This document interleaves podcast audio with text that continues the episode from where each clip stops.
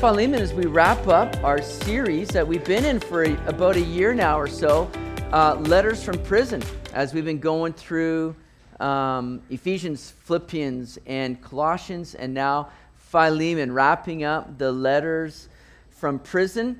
And uh, it's just been a great series. I'm glad it hasn't been self fulfilling prophecy in any way. And uh, we were there on some sketchy ground at times. Wondering if I'd be able to finish this series, but here we are. We're all good. So, um, so Philemon, the book of Philemon, and and a warm welcome to Elizabeth Johnson, who's back with us from Rwanda. Just got in this week. Yeah, awesome. Elizabeth's in the back. So we're excited to have Paul and Elizabeth here for um, a short time from Rwanda, missionaries there, and we're going to have them share in an upcoming service, and they're going to take sort of share about what's going on Rwanda and share God's word with us too. So we're looking forward to hearing from them soon.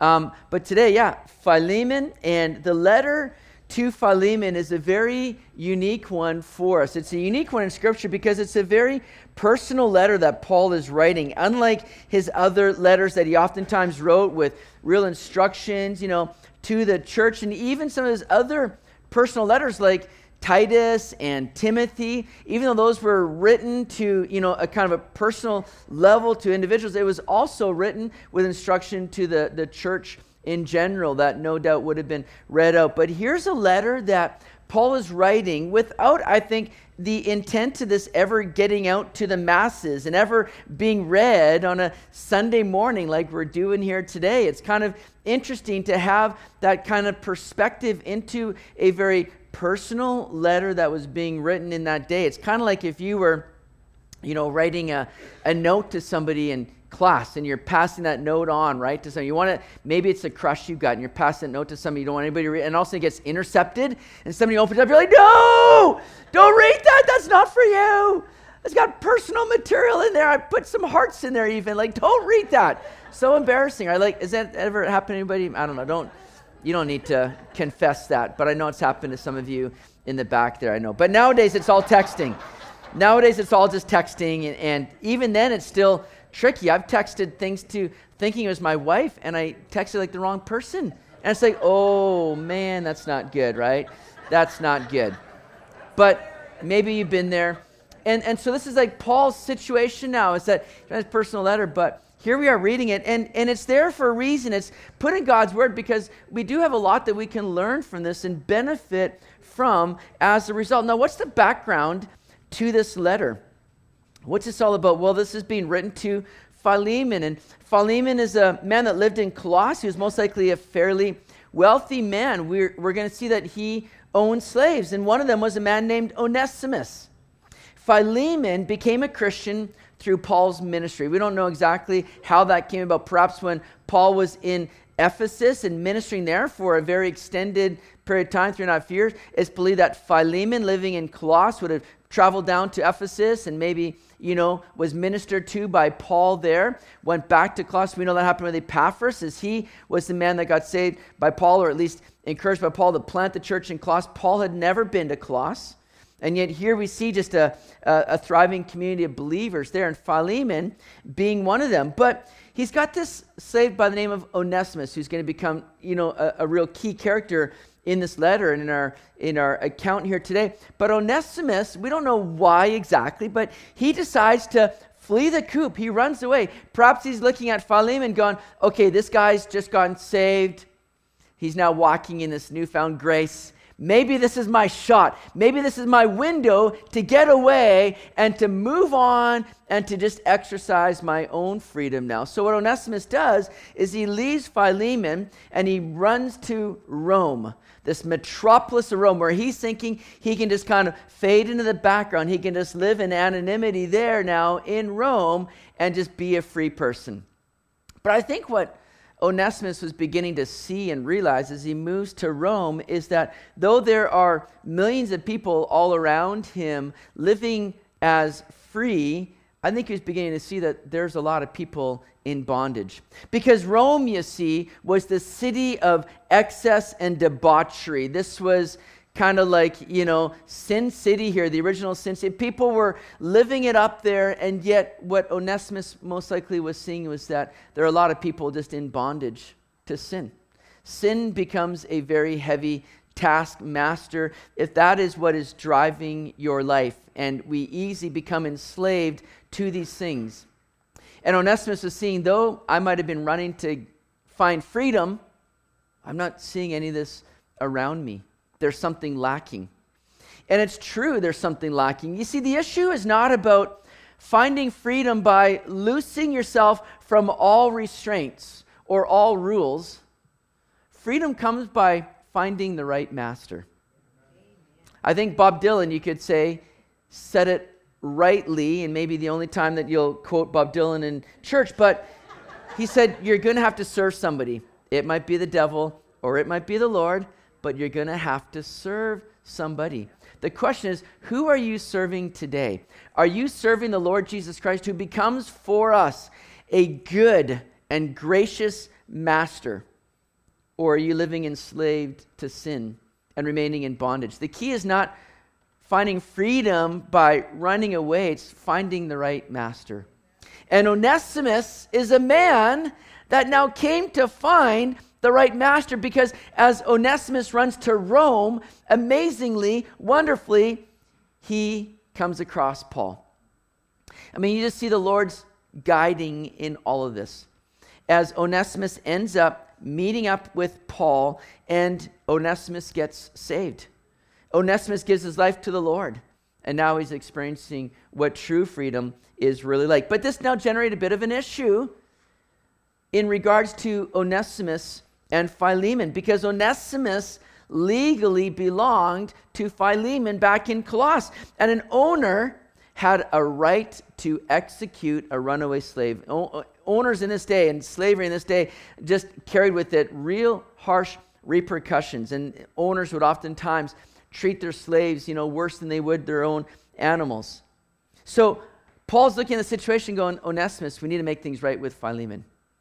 You've run away from you've you've moved out of your obligation here. It's time to make things right. Now, some have been very critical of the Bible, thinking that, you know, slavery is just a result of you know christianity and what the bible has promoted has promoted slavery. And so that's the problem with what we've seen in the world. And and people are looking to, to go back and kind of even rewrite history now and the whole cause of slavery. And people will look at this and be critical. Paul go paul how come you didn't look to speak out on the abolishment of slavery here it almost seems like you're kind of advocating it here but it's important that we look at kind of the the culture and have a bit of understanding as to what was going on in these times. Because here in this time, the entire culture and society was built upon the institution of slavery. This was not God's order or design, this was just a, a result of a, a, fallen world and sin.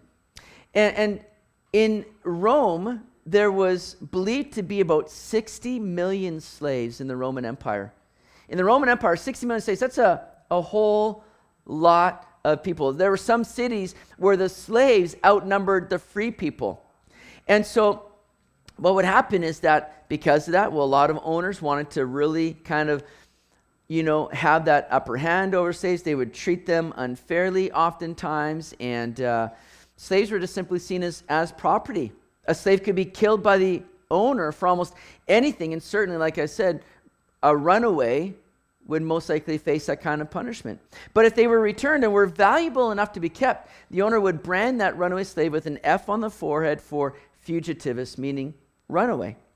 So, so many slaves, some masters, like I said, treat their slaves brutally to keep them in fear of ever turning on them, just like Pharaoh did with the Israelites in Egypt. But then there were some slaves that were treated very well. They were almost brought in like family. And some slaves were, were functioning in very, you know, significant roles over a household and having people under them that they were leading as well. So not all slaves were treated poorly. Some slaves sold themselves into slavery to pay off a debt. It was kind of like just entering into the workforce to pay off a debt, essentially. So understand that Paul came in now and he begins to say, okay, any of you that were living as a slave that got saved now and you're in Christ, well, you just go ahead and leave your master. You have no business being a, a, slave any longer. You can just go ahead and run away and leave them, and you've got a new life now in Christ. If Paul began to promote that, that would be at, at great potential harm now to the slaves and in the way that the owners would respond. It also give kind of Christianity a black eye in the society in that day in having people leaving just those responsibilities and roles that they were obligated and, and lawfully to keep there. So here's what God does God does it as a different way. He says, okay, well, this is a, a condition of society, unfortunately, a, a, fallout of sin. But I want to see people living in different relationships now for those that have come to the Lord and found new life in Christ. So the Bible seeks to promote and show a proper relationship now between the slave and his master. In fact, showing that we are all one in Christ, that we're one family now. Though there may be differing relationships, how we conduct ourselves in those relationships are meant to bring honor and glory to Christ. That's what Paul writes about in, in Ephesians chapter 6, in Colossians chapter 3, and into chapter 4, verse 1. Paul is seeking to give proper parameters for the roles and the relationships between slaves and masters and and the equivalent today would be between employers and employees so paul says in colossians 3.22 bondservants obey in all things your masters according to the flesh not with eye service as men pleasers, but in sincerity of heart, fearing God. And whatever you do, do it heartily as to the Lord and not to men. So, slaves, you've got a, a new way to live within that relationship. You don't have to seek to get out of it, you can live differently in it and live in a way that brings honor and glory to God. But then he also says to masters in Colossians 4, verse 1 Masters, give your bondservants what is just and fair, knowing that you also have a master in heaven.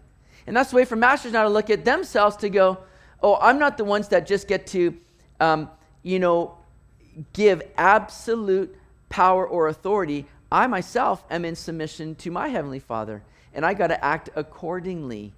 I am under authority, just as I seek to give authority here. And so there's to be a, a whole new kind of relationship dynamic among Christians within that role. And again, never God's intent for that, but God seeks to bring in a, a different mindset and perspective in those things that ultimately bring praise and glory to God, that will eventually see the, the whole dynamic of slavery begin to fade out because of the work of Christians now in society. So that's a little background to the letter. Let's get into it now and look at what Paul is addressing here because he's, he's writing to Philemon to say, okay, Philemon, I found Onesimus, pretty amazing, but there's some reconciliation that's needed between the two of you, so I'm going to be sending him back. That's where we're going here in this letter. So Paul says to Philemon, verse 1 Paul, a prisoner of Christ Jesus, and Timothy, our brother, to Philemon, our beloved friend and fellow laborer, to the beloved Apphia, Archippus, our fellow soldier, and to the church in your house. So Paul is writing down, and, and, again, he doesn't use this term, a prisoner of Christ Jesus, as some kind of, you know, way that he's trying to give himself a title like, I've just been serving the Lord in ministry, and I've just committed my all to the Lord, and it's been hard. No, he's not saying this as some kind of like, you know, title uh, uh, of his ministry. He's like, no, I'm literally a prisoner of the Lord. That's why these are prison epistles. He's writing from a prison in Rome, and he's sharing these things now with Philemon. But I love Paul because here's a guy sitting in prison, and yet he's never writing with, you know, just this kind of self pity or woe is me. He's, he's always kind of looking at others. He's very others focused, and he's seeking to, you know, just glorify God right where he is. He sees that every situation he's in, is an opportunity for him to be used of God. I mean, just imagine. I can just imagine Paul sitting there in prison going, okay, Lord, not sure what you got for me today, but here I am, and I know you can still work in me and use me. And then suddenly this man shows up, starts talking to this guy, and Paul's like, what'd you say your name was? Onesimus? And you're a slave? Where are you from? From Colossus. Interesting. Who'd you say your slave owner is? Or your, your master's? Philemon? What? I know Philemon. I led Philemon to the Lord. This is amazing. I can just imagine Paul's just, you know, mind being blown at the reality that, like, of all the places that Onesimus shows up, he shows up there with Paul in that prison in Rome, escaping from Colossus, miles and thousands of miles away. I mean, Paul's just realizing the reality that wherever he is, whatever situation he's in, whatever circumstances are, God is at work. And God is able to work through him and use him. And that's such a great perspective to have, isn't it? Even in our own lives. No matter what you're going through, what you're encountering day to day, what circumstances you find yourself in, God is there with you and God wants to use you right in those in those situations to bring glory and praise to him. And Paul is seeing that unfolding here in his situation. And Paul is writing this letter to Philemon, but also addresses Apphia and Archippus. Now, Apphia is believed to be Philemon's wife, and Archippus is believed to be their son. You'll remember Archippus was mentioned at the end of Colossians. We talked about him last week, where Archippus was believed to be the new leader or pastor of the church in Colossus. Epaphras was the founding pastor. Epaphras goes to Rome to visit Paul, share with him all the things that are going on at the church in Colossus, heresy coming in, false teachers. He's seeking input from Paul. Paul writes a letter back to Colossus, but Epaphras in that time ends up being now a prisoner with Paul in Rome. So Archippus is believed to take over the church there. Remember, Paul in Colossians says, Take heed to the ministry that you might fulfill it. And so there's Archippus, and he's leading this church that's meeting now in the house of Philemon, who's most likely a wealthy man. He's opening his home, he's being hospitable, and a church community was gathering in their home, as was very common in the early church when they didn't have large buildings, and, and in fact, they need to kind of oftentimes meet very secretly and under the radar. Uh, sometimes they were kind of going against, you know, governing restrictions and laws and things. That's why we have blinds drawn here. The, but, you know, you get the idea. So, you know, they were meeting in that way just to kind of, you know, stay safe and, and quiet. They're meeting in homes here, and, and Philemon is the host here, Archippus leading it. And then Paul says in verse 3, I love this grace to you and peace from God our Father and the Lord Jesus Christ. This is Paul's most common greeting that he gave in all of his epistles. He would always, you know, give that greeting of grace and peace. And you always find it in that order. Now, grace is the Greek term or the Greek greeting, charis. Again, grace, just, you know, finding that favor and blessing upon a person's life.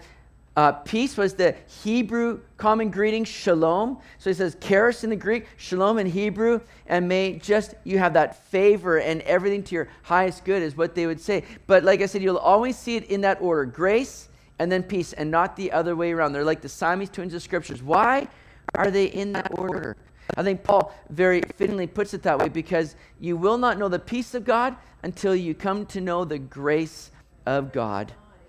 Grace is that unmerited favor of God. It's getting what we don't deserve. What did we not deserve? We didn't deserve to be saved. We didn't deserve to receive the blessing and the love of Jesus Christ, who gave his life for us voluntarily. He put himself in our place that we might be forgiven of sin. We are saved by his grace, it's not by our works. And we oftentimes begin to kind of fall into that category sometimes of feeling like I've got to earn my favor with God.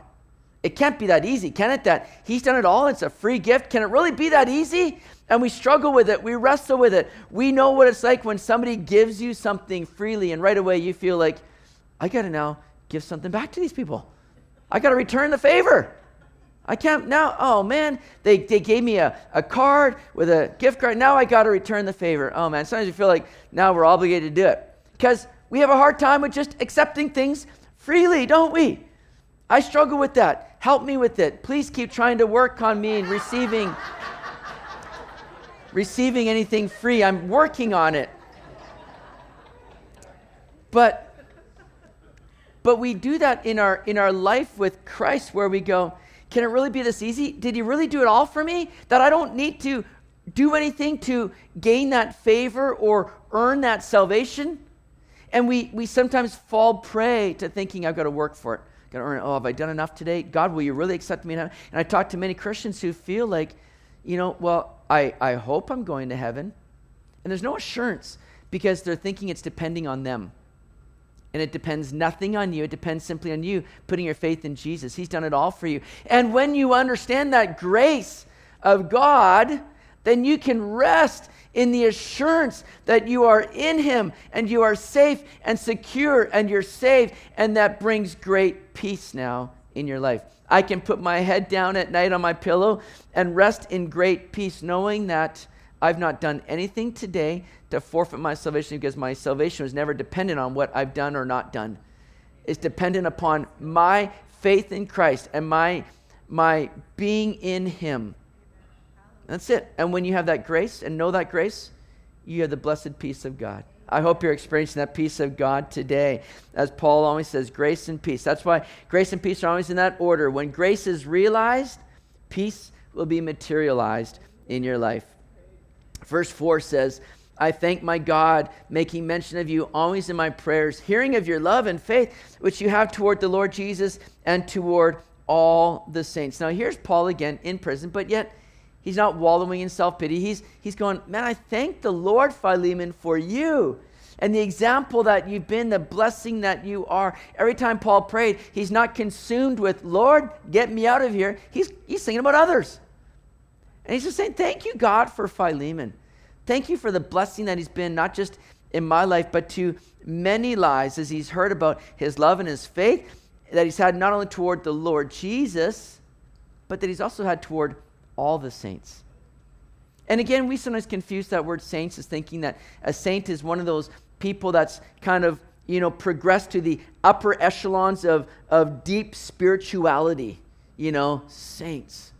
But a saint is simply one that's set apart for Christ. When you've given your life to Jesus, you set yourself apart to Christ. Thus, you've become a saint.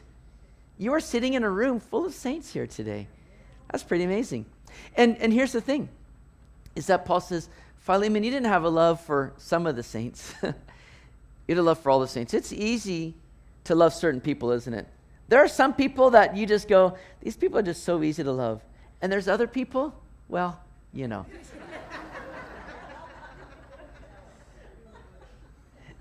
And yet, Paul comes along and says, Philemon, you've had a love for all the saints. And I pray that's something that fills our hearts because understand something. That as we begin to grow in the love of God and we understand the love that Jesus has shown to us, again, when we least deserved it. God demonstrated his own love for us in that while we were still sinners, Christ died for us. We didn't deserve it, but yet we've been showered, we've been blessed with an, an, an incredible love and I pray as we grow in that love of Jesus that we'll begin to show that love for one another, that we'll begin to see I can love, even though there's those that make it hard to love them, they're in you, Jesus. They're saints. They're in Christ. They're family. They're my brothers and my sisters. And because of you, God, I want to walk in love for them. Biblical love is not conditioned upon what others are doing or, or how they're responding to you. Biblical love is, is unconditional love. Agape love, it's unconditional. It's not about what others have done, it's about you simply living that sacrificial love that says, I'm going to love those people. Plain and simple. And, and especially all the more when you realize we're together in Christ, we're saints, we're, we're family together. May we be a church that's known by love for all the saints together. Philemon was such a person. And then Paul says, verse 6, that the sharing of your faith may become effective by the acknowledgement of every good thing which is in you in Christ Jesus. For we have great joy and consolation in your love, because the hearts of the saints have been refreshed by you, brothers. So Paul continues to pray that Philemon's life of ongoing witnessing and sharing would increase all the more as he realizes every good thing that he has in Christ. That it may become effective by the acknowledgement of every good thing which is in you in Christ Jesus. Do you know how good God has been to you? Do you know how rich we are in and through Jesus Christ? That He has loved us, that He has saved us, forgiven us of our sin, that He's preparing a place for us that where He is, we might be also. We have a blessed hope in Him. We have much to be thankful for. We have much to rejoice in. I've often said, you know, the Lord doesn't need to do another thing for me. I could live every day of my life now in complete misery. I pray that that doesn't happen. Please pray that doesn't happen. I don't, I'm not looking for that. Don't let this be like self fulfilling. But every day could be a day of misery, and yet every day I can wake up giving thanks because of who Jesus is and what he has done for me. He doesn't need to do another thing for me because he's already done everything for me in saving me and giving me life in him, hope in heaven. This, this world is not our home. We're just passing through. We're not looking for comfort here. We're awaiting the, the riches of, of heaven, our great inheritance that will not spoil. And I'm thankful for that. So I have reason. You have reason every day to be thankful. And the more that we realize what we have in Christ, what he's done for us, it, it gives us cause to just share that with other people. That we don't have to be walking around in misery like a bunch of Eeyores. Another gloomy day. You know, like we sometimes are like that. And look at what Paul says about, about Philemon. He says, Man, I, I have great joy and consolation in verse 7 in your love because the hearts of the saints have been refreshed by you, brother. See, Philemon lived a way where he wasn't like Eeyore. He was like Tigger. He's just bouncing around going, woohoo! Life is good. I have much in Christ. I am blessed. And he came along and he refreshed people's hearts. You know what that's like when you have people come your way and it's like they just give that kind of charge to that like spiritual battery. They just charge you up, just having a conversation with them. They, they're just so full of Jesus, so full of joy that you just love hanging out with them because it's like, I was kind of feeling low, but I can't help but feel like lifted up and encouraged and excited now just having been around that person. And then there are those that come along and they go the opposite. They kind of drain that spiritual battery. They're just sucking the life out of you sometimes. But again, I pray that we would be those that recognize what we have in Christ, all that He's done for us, and that daily we'd be filled with thanks and joy, and that as we're going about our business day to day in the world, that people are seeing that in us, that there's a joy, there's, there's something resonating in us that people are going, man, what causes you to, to tick that way? Man, it's Jesus. And that we would just come alongside and refresh people around us like Philemon was doing to many. Well, verse 8 gets to kind of the heart of the matter here. And Paul writes in verse 8, Therefore, though I might be very bold in Christ to command you what is fitting, yet for love's sake I rather appeal to you, being such a one as Paul, the aged and now also a prisoner of Jesus Christ. See, Paul had the right, as an apostle, to kind of command Philemon what to do. He could have said, Philemon, listen, here's what I need you to do. I got Onesimus. I'm going to send him back. I need you to receive him. I need you to just kind of buck up and to, you know, be Christ like now and to receive this man. But Paul doesn't, he doesn't want to play the apostle card. He doesn't want Philemon's hand to be forced. He wants Philemon to do this now out of love. Out of love. And, and to receive Onesimus in not, not by obligation or compulsion, but voluntarily out of love. And Paul says, and also, if I could just appeal, based on my age. You know, Paul the aged one. And Paul was only like about 55 to 60 years old at this time. And a lot of us going, that's not old. What are you talking about?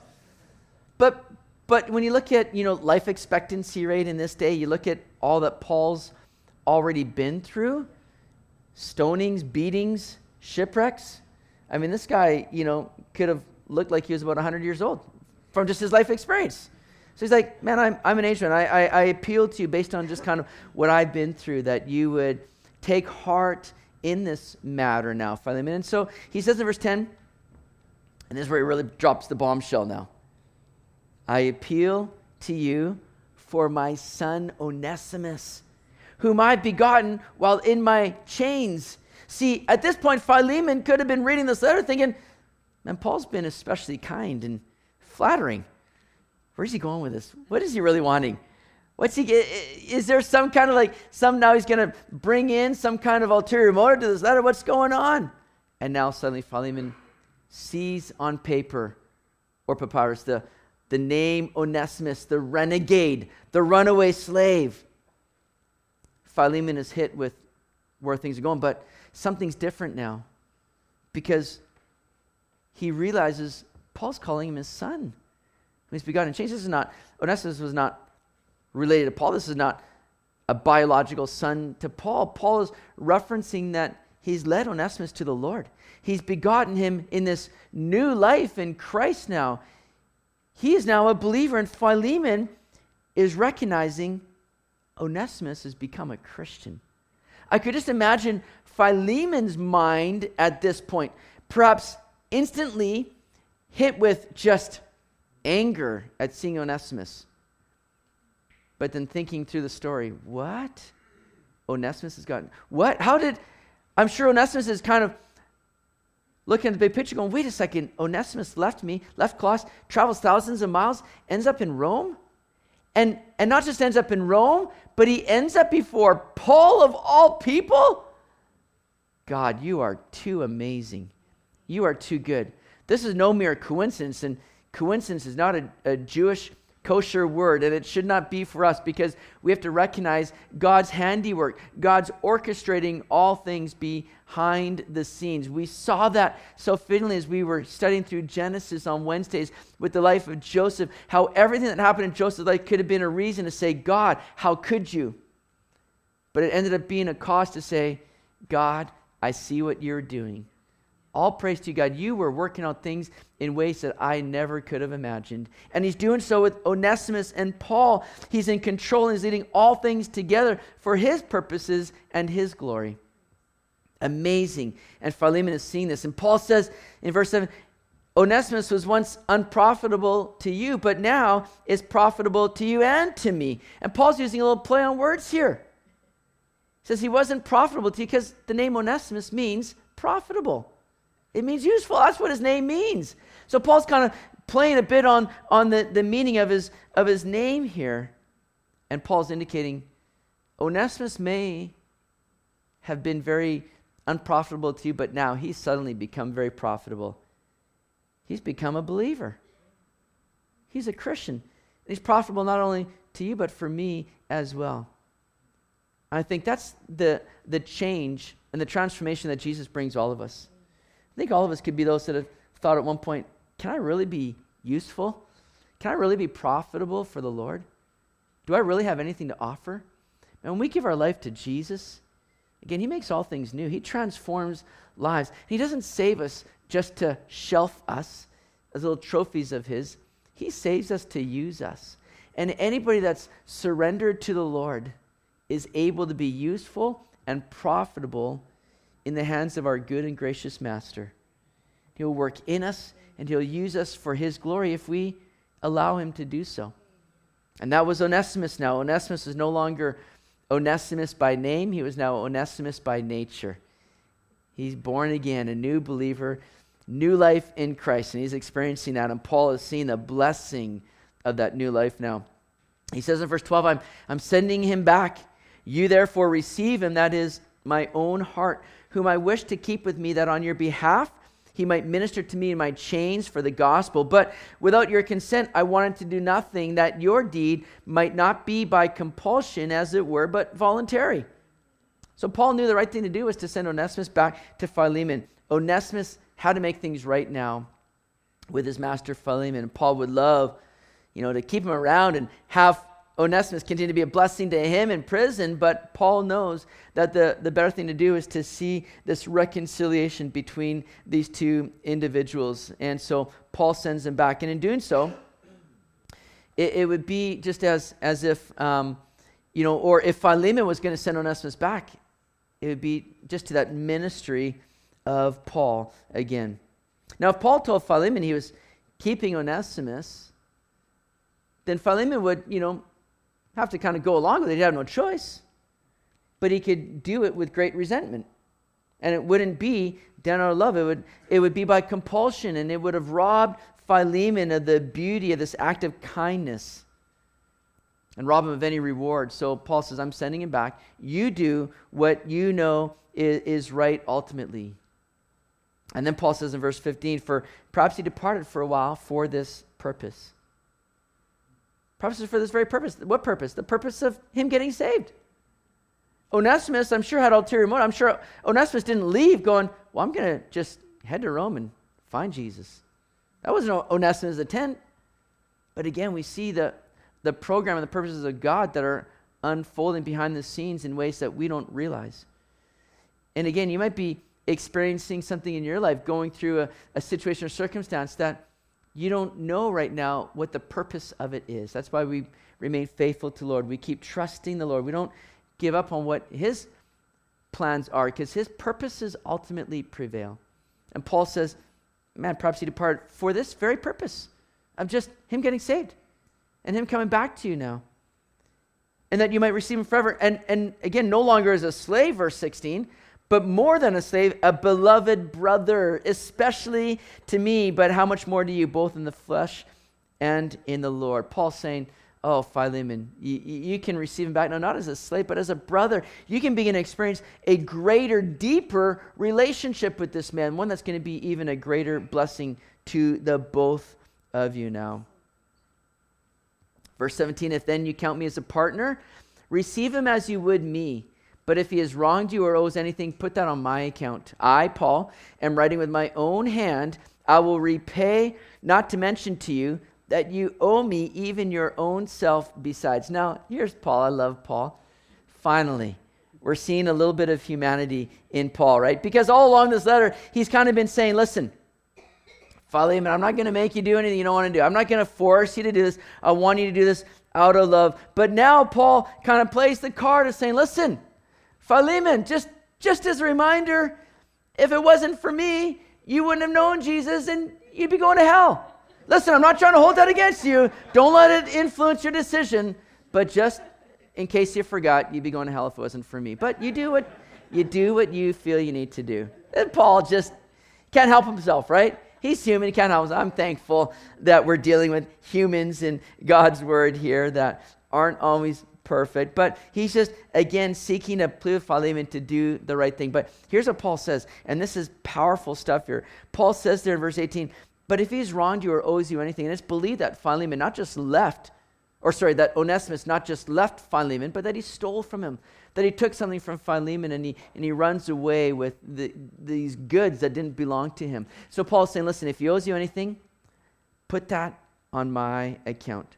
Paul basically stands in the place of Onesimus and asks Philemon to receive him as he would Paul himself. And Paul is vouching for Onesimus. And not only that, he's willing to pay back anything that Onesimus owes. You see, this is right here a great depiction and illustration of exactly what Jesus has done for us because we had a debt that we could not pay. We were sinners, and the debt of sin was death. You and I deserved death. That's what we owed because of sin. But Christ stepped in and he took our place and he paid that debt for us when he died on a cross. He paid the penalty of that of that sin. Every sin that you have committed, every sin you'll commit, he paid the penalty for that. He took that debt upon himself. When he died on the cross, he said, It is finished, or tetelestai, meaning it's paid in full. Jesus saw what you owed and he says, I'm going to pay that in full through my death, through my sacrifice. He stood in our place. And not only stands in our place, but now when he died, he took all of our sin upon him, but exchanged that now for his righteousness. He gives us his righteousness, by which now he brings us to the Father, reconciled in and through Jesus Christ amazing work that Jesus has done. 2 Corinthians 5.21 says he, he made him who knew no sin to be sin for us that we might become the righteousness of God in him. Ray Stedman says, isn't that wonderful? This is grace. You have the doctrine of acceptance and the doctrine of substitution wonderfully portrayed here in this little letter. God receives us in the person of another. We were like Onesimus. We are slaves. We merit nothing. We have done things that are wrong. We stand before God who is righteous and holy, and yet the Lord Jesus says, if he's done anything wrong or owes you anything, charge that to my account. I will pay it. That's what Paul says here. And this is exactly what Christ has done for us, my friends. We are so blessed today. Martin Luther said in his commentary, Philemon, we are all his Onesimi. We were all in that place where we were slaves to sin, looking for freedom, finding that in Christ, and only finding that in and through Christ and through the work he did to indeed set us free, to atone for our sin, and to bring us into new life in him. We are all his Onesimi. Paul goes on to say in verse 20, Yes, brother, let me have joy from you in the Lord. Refresh my heart now in the Lord. Having confidence in your obedience, I write to you, knowing that you will do even more than I say. See, Paul had full confidence in Philemon that he would do the right thing. He's already refreshed the hearts of many of the saints, and now Paul is seeking for Philemon to refresh his heart in acting accordingly and acting rightly in receiving Onesimus to him. And perhaps that Philemon would not only accept Onesimus back and forgive him, but that he would send Onesimus back to minister to Paul once more.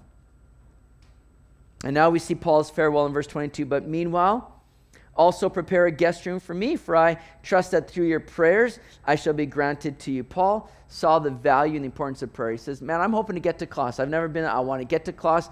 Prepare a room for me, and I'm, I'm, I'm hoping through your prayers, the power of prayer, that, that I'm going to get there, that I will, I will find a way in and through the Lord to, to make it to Colossae. And so he's praying for that. He wants to be with them, and he, and he closes again, mentioning these people that we talked about last week at the end of Colossians. Epaphras, verse 23, my fellow prisoner in Christ Jesus. Here's the founder, pastor of the church in Colossae, now with Paul as a fellow prisoner.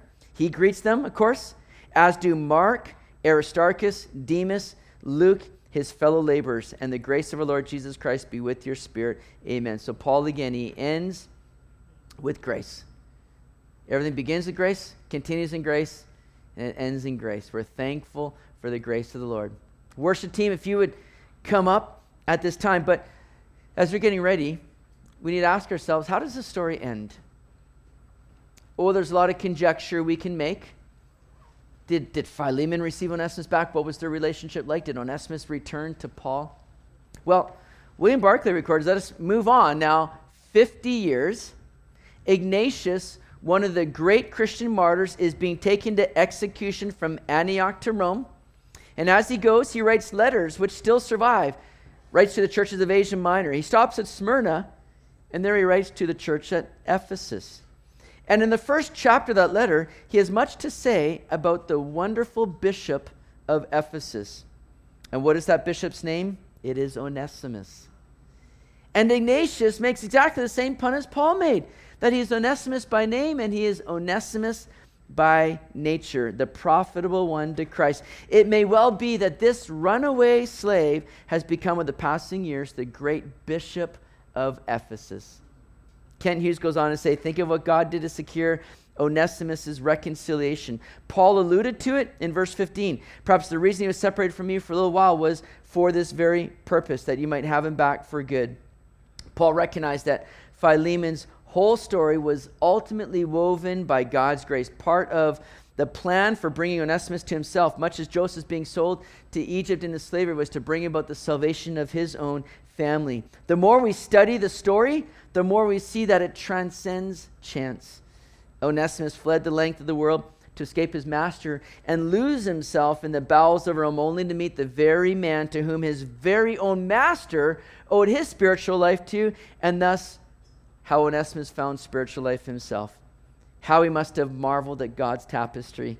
The most confused, twisted life can ultimately come to be seen as the marvelous tapestry of God's grace. The evil that you did or has been done to you can be turned into the very thing that brings you to Christ or brings others to Christ. Onesimus is indeed profitable, for from his life we learn the anatomy of reconciliation. Praise the Lord for all that he has done for us and through us. May He continue on that work of reconciling that we might be ministers of reconciliation. Would you stand with me? We're going to pray. We're going to close with a song. But if you're here today or you're watching online, you today have heard the gospel. You've heard the good news of what Jesus has done for us. Knowing that we could not be right with God simply by our own means, we needed help. We needed a Savior. And that Savior is Jesus Christ. He came to this world to die on a cross. He was fully man, yet fully God. And that sacrifice meant something because he was fully God. He could identify with us, but he could lead us to God. He died in our place. He bore the penalty for our sin that we wouldn't have to do that. He died, he rose again, that by us simply putting our faith and our trust in Jesus Christ, we can be forgiven of sin and we can be saved. We can have new life in Him.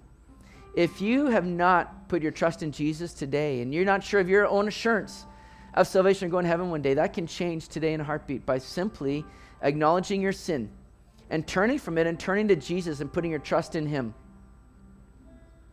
Bible says that all who call upon the name of the Lord will be saved. Have you done that today?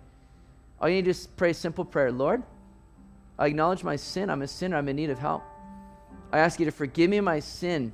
Come and be my Lord and my Savior. And if you pray that prayer from your heart with trust in what Jesus has done for you, you become, the Bible says, born again. Become a new creation.